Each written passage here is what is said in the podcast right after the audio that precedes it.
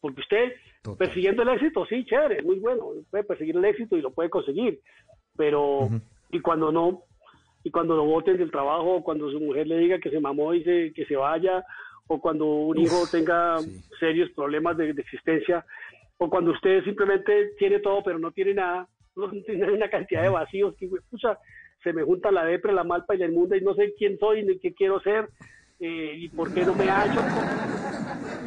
Eh, tengo un balcón para tirarme o donde ir a rumba para escapar.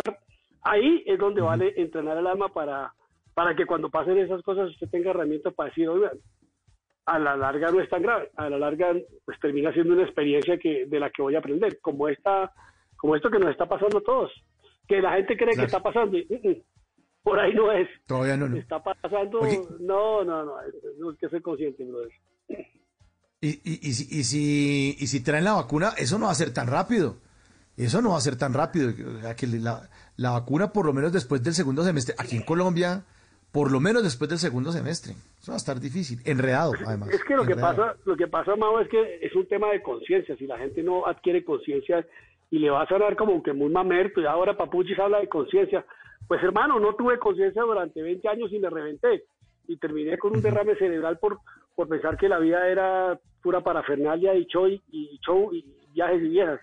Entonces, eh, es, más que esto, ¿no? Eh, hay que, la conciencia es, oiga, eh, esto que está pasando, no me lo tomo personal, no es a mí, no es contra mí, no es ni siquiera en mi país, ni mi barrio, ni mi ciudad, es el planeta entero que, que está reclamando una, una reacomodación.